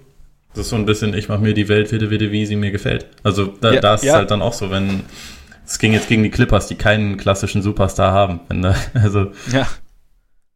letztendlich, ja, ich meine, der hat sich halt aufgeregt nach dem Spiel, aber dann, dann halt gleich damit anzufangen, ja, das ist schon meine ganze Karriere so, immer sind die ja, Leute gegen mich, das, das ist halt. Also, das ganze Jahr noch keinen Pfiff bekommen und so. Ja, genau. Also, das ist so, drehst mal eine Stufe leiser. Ja, vielleicht. ja genau. Ich meine, er kann sich hinstellen, also, ey, dass, dass wir drei ausgefault wurden, dass der Foul Call, das schaut euch die Statistiken an, ist nicht gut. Und ich meine, ich kann verstehen, dass da, dass da Frust ist bei, gegenüber Schiedsrichtern. Also, wir haben ja letzte Woche auch über das technische Foul von, von Trey Young geredet. NBA-Schiedsrichter sind manchmal ein bisschen eigen. Sie sind auch oft schlecht, das kann man auch dazu ja, sagen. Ja, also, kann man, das, das kann man auch sagen. Sie ja. sind häufig absolut, äh, absolut kritisierbar. Ja. Und, aber ja, wie du sagst, einfach eine, so, so, so eine Stufe leiser und damit, damit wäre es irgendwie gut. Reicht, Nächstes Mal. Aber das ist halt, das ist halt Playoff P. Den, den, den musst du nehmen, wie er, wie er halt kommt. Er redet sich halt in Rage für die Playoffs, dass er dann wirklich dann auf den Punkt da ist und dann liefert. Da wird er reihenweise die Game Winner versenken. Vor Absolut, vor allem in die Rockets. Ja.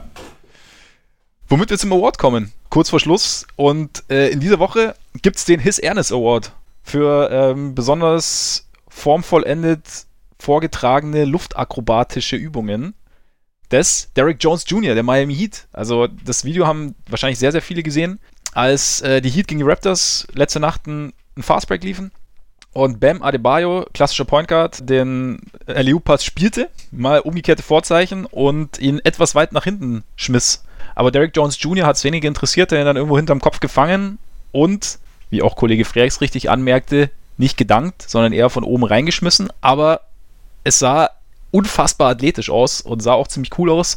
Und deswegen His Ernest Award. Er hatte, es gab eine Perspektive, in der er aussah wie der Jumpman. Wenn man so auf Standbild gedrückt hat. Musste ich dran denken. Möchtest du jetzt, möchtest du jetzt wissen, wie der Jumpman, dieses Logo entstanden ist? Erzähl. Das könnte ich dir jetzt nämlich noch erzählen, so als kleine Anekdote zum Abschluss. Und euch natürlich auch. Ich meine, das ist dann heute der Ersatz für eine Auszeit, die du einfach nicht genommen hast. Ja, ich habe mir gedacht, ja, wir hatten heute so viele Themen, ich dachte, lassen wir mal. Ich meine, wir wissen ja mittlerweile, dass die vier Top-Teams im Osten nächste, Woche, nächste Saison eine Gesellschaft von einem Fünften bekommen werden. Von daher, der Jumpman. Es ging los, 1984 vor den Olympischen Spielen in LA gab es ein Fotoshooting des Live Magazine und da hat Michael Jordan genau in dieser Pose gedankt. Allerdings war das Foto nicht direkt von der Seite aufgenommen, sondern so schräg von unten so ein bisschen. Aber er sollte quasi auch so diesen Schritt machen, alles schön gespreizt. Interessanterweise trug Michael Jordan damals, Kawhi Leonard wird es freuen, New Balance Schuhe. Er hatte nämlich noch keinen Schuhvertrag unterschrieben und hat erst kurz darauf bei Nike unterschrieben. Ähm, er war damals ja auch noch nicht in der NBA, war noch Amateur, deshalb auch bei den Olympischen Spielen dabei, weil erste NBA-Spieler, also US-NBA-Spieler sind ja, waren ja die Dream Team-Kollegen 1992. Kurz darauf unterschrieb Jordan dann bei Nike und na, nachdem sein, also sein Air Jordan 1 kam dann, glaube ich, 85 raus und kurz danach haben sie dieses Foto nochmal nachgestellt, also hat Nike dieses Foto nochmal nachgestellt mit leicht veränderter Perspektive, also diese halt von der Seite, wie man es auch von dem Logo kennt. Und ähm, hat es dann an diesem Hangtag, das immer am Schuh dran hängt, weißt du, das ist ja immer so, hast ja immer so ein, da war das dann abgebildet, aber halt als Foto, also noch nicht als Emblem. Am Anfang gab es ja auch noch den, gab es ja nicht den Jumpman als Logo, sondern dieses äh, Air Jordan Wings Logo, also, keine Ahnung, ob du das kennst, mit diesen ja. zwei so ein bisschen Engelsflügeln und dann dieser Air Jordan Banner und Basketball drin. Und 87 erst gab es dann den Jumpman mit dem Air Jordan 3. Das war der erste, erste Jordan-Schuh mit, mit Jumpman. Hat gleichzeitig noch ein Nike-Logo hinten gehabt, also hinten ein Nike-Logo, auf der Zunge den Jumpman. Und angeblich aber wollte der Designer des Air Jordan 1, Peter Moo, ähm, wollte dieses äh, Logo bereits, ähm, also nach diesem Live-Magazin Foto designen. Da gab es dann aber ein Copyright-Issue und tatsächlich ging es so weit, dass der Fotograf des Originalbildes seines Namens Jakobus Wilhelm Rentmeister Nike verklagt hat 2015, dass sie halt quasi seine, seine Idee geklaut hätten, indem sie dann dieses andere Foto gemacht und darauf dann das, das Jumpman-Logo aufgebaut hätten oder darauf das Jumpman-Logo basiert hätten. Die Klage wurde aber abgelehnt und der Jumpman steht bis heute und der, dieses Logo ist tatsächlich auch bis heute unverändert. Und letztendlich hast du das erzählt um Jakobus Wilhelm Rentmeister oder wie, wie hieß das? Äh? Jakobus Willem Rentmeister. Rentmeister, die, dieser. Name sollte einmal erwähnt werden, oder? Sollte, sollte auf jeden Fall erwähnt werden, genau. Das ist der einzige Grund, warum ich jetzt gerade diese so ewig lang ausgeholt habe. Aber damit wäre jetzt auch die kleine Geschichte schon beendet, tatsächlich. Finde ich gut. Um übrigens für diese Aktion von Jones, ähm, die beste Bezeichnung, die ich dafür gelesen habe, war Thrunk, also Throne Dunk. Ich glaube von, von J.E. Skeets. Weil da war es mit Sicherheit der beste des Jahres bisher. Ja, auf jeden Fall. Also wie gesagt, die, diese Hangtime war halt krass irgendwie. Also wie er in der Luft ja. stand und dann auch äh, die, die Körperbeherrschung dabei und hätte, wenn er bei ihm ausgekommen wäre, wäre er wahrscheinlich, hätte irgendjemand Kopfschmerzen in, in, einer der ersten Reihen. Ja. Könnte ich mir vorstellen. Hatte schon was. Hatte auf jeden Fall was und äh, auch sehr, sehr verdienter Preisträger damit des His Ernest Awards des Koppiger Podcasts. Herzlichen Glückwunsch nach Miami.